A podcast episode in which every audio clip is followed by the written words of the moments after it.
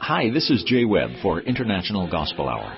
Since 1934, Churches of Christ have proclaimed God's Word through International Gospel Hour. Please stay tuned for another lesson on this program by Jeff Archey.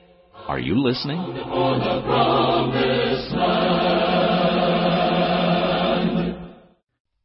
The Lord's Supper is a magnificent reminder that God is, that Jesus died for our sins, that prayer is potent, that love is dynamic, and that faith is the victory.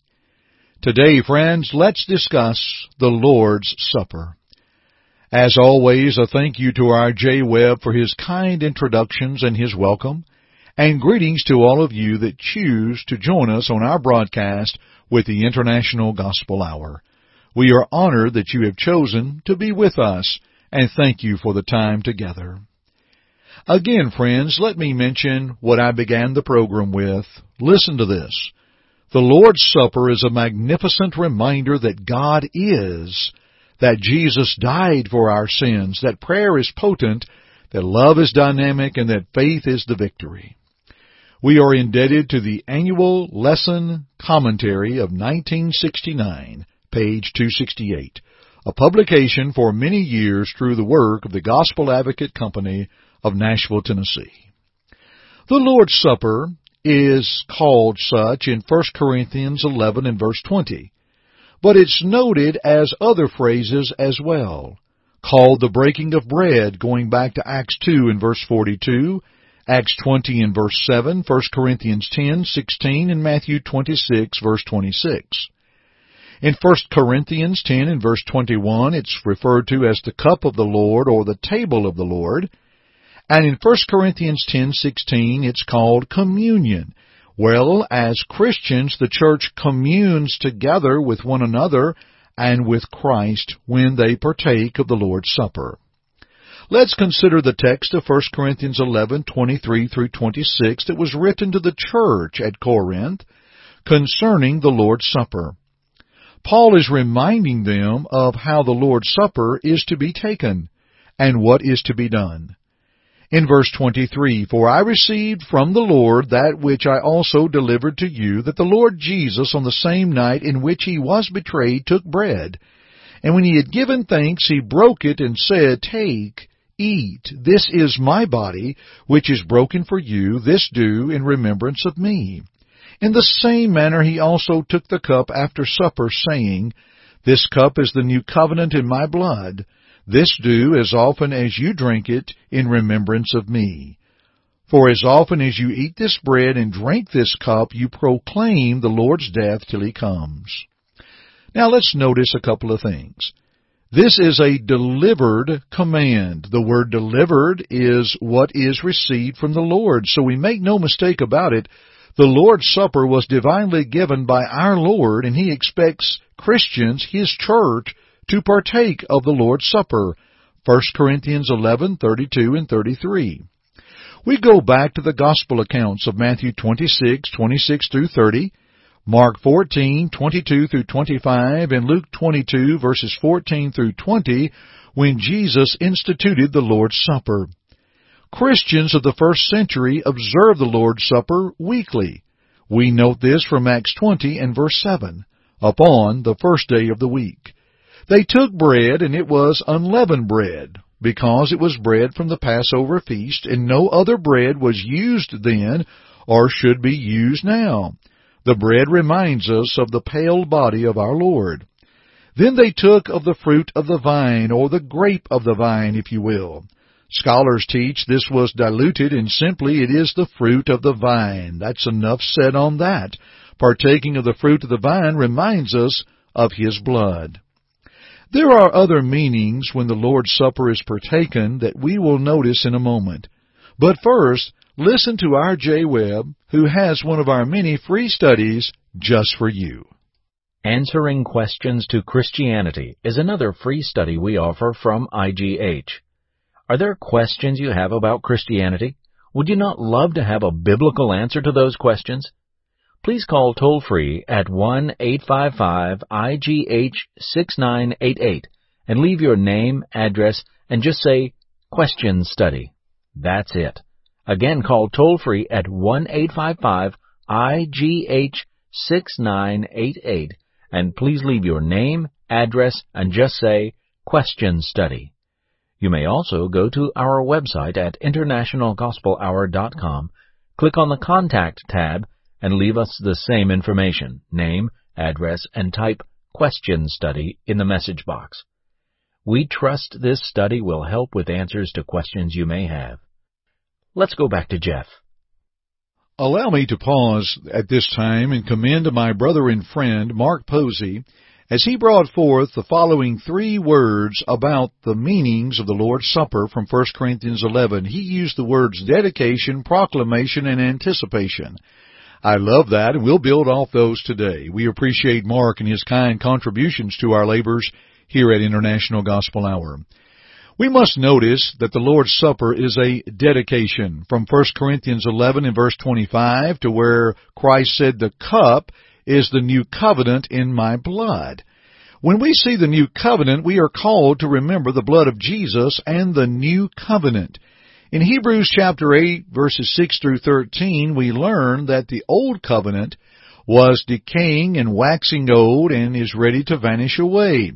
We understand that he said in the old covenant he's made the first one new. The Hebrew writer is fulfilling a prophecy of Jeremiah 31, 31 through 34. If you take your Bible and you look at the Old Testament or the Old Covenant, that was for Israel. That was for the days of Israel. You take a look at the New Testament, you'll see that is the days for everyone, Jew and Gentile, of which the gospel would be proclaimed. Romans 1:16. The book of Ephesians deals with leaving Judaism and the history and the tradition of Gentiles to be one in Christ.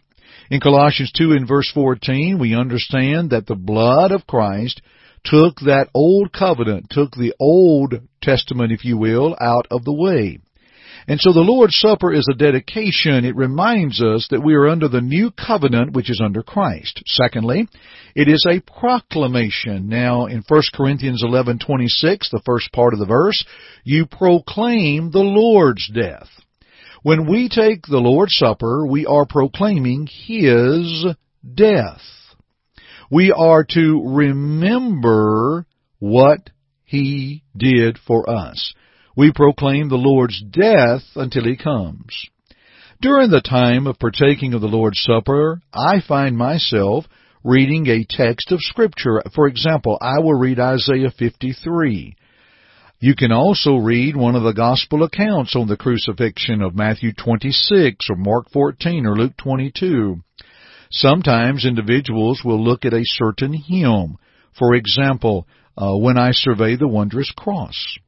And this allows us to proclaim his death and to remember the death that he died. How about the statements upon the cross of Christ? Father, forgive them, for they know not what they do. Luke 23:34. Verily I say unto thee, today you shall be with me in paradise. Luke 23:43. Woman, behold thy son. John 19:26. Behold thy mother. John 19:27. My God, my God, why hast thou forsaken me? Matthew 27:46. I thirst. John 19:28. Father, into thy hands I commend my spirit. Luke 23:46. and John 19 and verse 30, it is finished. The Lord's Supper is a proclamation. We proclaim His death, what He did. And then we see the Lord's Supper as an anticipation. Back to 1 Corinthians 11:26 and the latter part, you proclaim the Lord's death until he comes. When we partake of the Lord's Supper, we express our faith that Christ will return.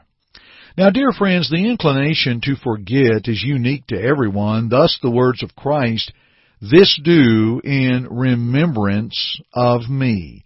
Back to 1 Corinthians 11, 24 and 25. And dear friends, sometimes people say, well, if you partake of it every week, doesn't that lose its meaning? Well, no. Number one, the Lord commanded for it to be taken every week.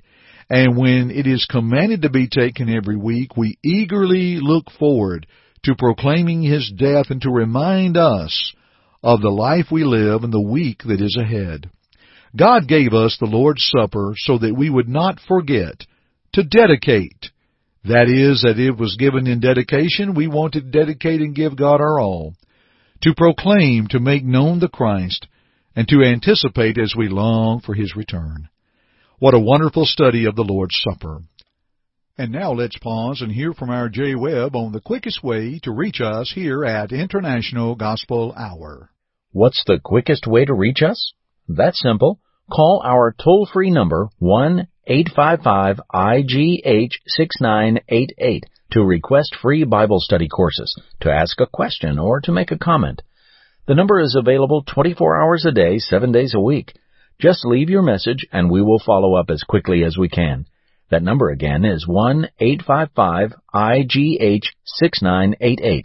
Or if you prefer, 1-855-444-6988. Dear friends, it's good that we can study the subject of the Lord's Supper, one of our avenues of worship upon the first day of the week when we remember the Lord's death until He comes. Friend, may I ask, where you attend worship, do you observe the Lord's Supper each and every week? They did so in the New Testament upon the first day of the week. Churches of Christ recognize the Lord's death through the partaking of the Lord's Supper every first day of the week.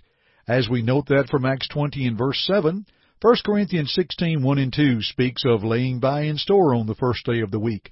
Is it not a puzzling thing that many churches will observe a giving upon the first day of the week, but not the Lord's Supper? Dear friends, let's think on these things. Let's study the Word of God and understand His will for our lives, and how grateful we are that we can take the Lord's Supper each and every week as a dedication as a proclamation and in anticipation until the Lord returns. To God be the glory. I'm blessed with our studies together here on International Gospel Hour. And dear friends, let's continue our studies together another time, shall we? Thank you always for joining me here on the International Gospel Hour. We hope to hear from you soon and tune in at each and every opportunity. Until next time, dear friends, I'm Jeff Archey, and keep listening.